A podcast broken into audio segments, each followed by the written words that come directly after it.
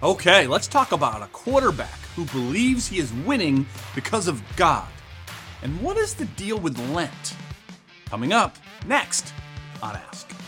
Hey, welcome once again to Ask, where you give us questions and I answer them. So, questions about life, Bible, faith, whatever you got, bring them. We need your questions, so go to cornerstonebv.org, click media, then ask, leave your question, name, no name, it's okay, and uh, we'll answer them in an upcoming episode. All right, let's get into our questions for this week. Pastor Jamie, yes. I recently heard an interview from a popular quarterback preaching that because of a manifestation, his team is now winning football games. What are your thoughts on this? Um, I am not sure uh, which which situation you mean, but I put no stock into it at all. God does not care who wins a dumb football game. It's probably not going to provide. Uh, he's certainly not, or probably not going to provide some manifestation of himself to help a team win. Now, far be it for me to tell anyone what God will or won't do, unless it directly, you know, co- contrasts what's revealed in our Bibles. But I would be very suspicious of this testimony, um, and I would usually assume that it's false. Pastor Jamie, what is the origin of Lent? Is there any reference to the practice in Scripture? Well, Lent was developed in the fourth century, uh, so it's mainly a Catholic practice, as the Protestant denominations did not split off until much later. Uh, some more liturgical non Catholic denominations do celebrate Lent, but most don't.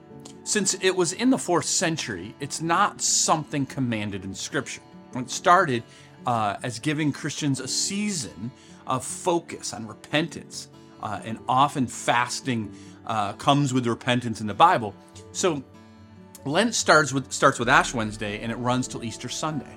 And over the years, Lent turned into something quite different than I think it was originally meant for. Um, it, it went from a period of fasting and repentance to giving something up for God. So instead of fasting from food, you can fast from TV or a specific food you like. I don't think that's a terrible practice if it's done for the right reasons. So many now give up something uh, for Lent to either appease God or gain favor from Him, but God is simply unimpressed with these sacrifices in, in themselves. Like I used to always give up biting my nails. I mean, great, but what does that really do for God exactly, right? If I sacrifice something to remind me to pray and repent and trust God more, then it can be an absolutely wonderful practice. But even then, the Bible teaches us to fast from things in secret and not make a big deal uh, about it in front of others. Also, we should do these types of spiritual practices all year long and not just leading into Easter. So it's not a terrible thing, but you need to be careful of these pitfalls. Lastly, I'm not sure I'm, I understand John 3 8.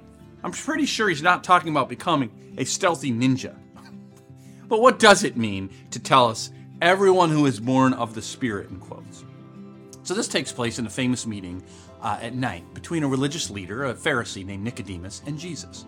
Nicodemus, who has lived his life uh, believing it's our moral following of the law that gets us into God's kingdom, is asking Jesus why he does not adhere to this. And Jesus says we must be born again to enter the kingdom of God.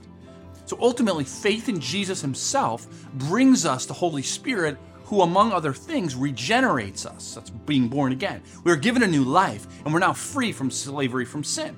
John 3 7 and 8 says this Do not marvel that I said to you, You must be born again. The wind blows where it wills, and you hear its sound, but you do not know where it comes from or where it goes. So it is with everyone who is born of the Spirit.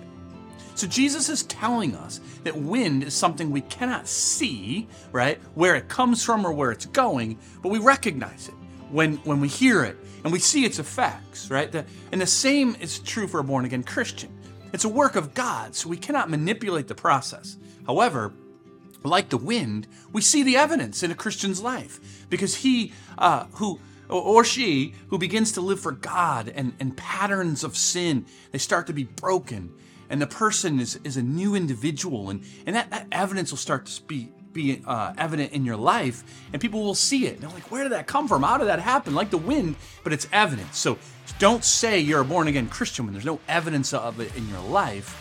At the same time, don't try to be a follower of Christ without your faith in Him so you can be renewed because the Holy Spirit needs to do that work in you. That comes through your faith, not your works. Works follow the faith. Hopefully, you understand that. If not, always submit another follow up question. Love to have your questions, cornerstonebv.org. And hey, we'd love to see you this weekend at church, either 5 o'clock on Saturday or 9 or 11 on Sunday. Whatever uh, your church background is, or whatever, like if you're exploring your faith and want to know more about God, we would love to meet you at Cornerstone. So come join us this weekend. And hey, we'll have another episode of Ask next week. So until then, God bless.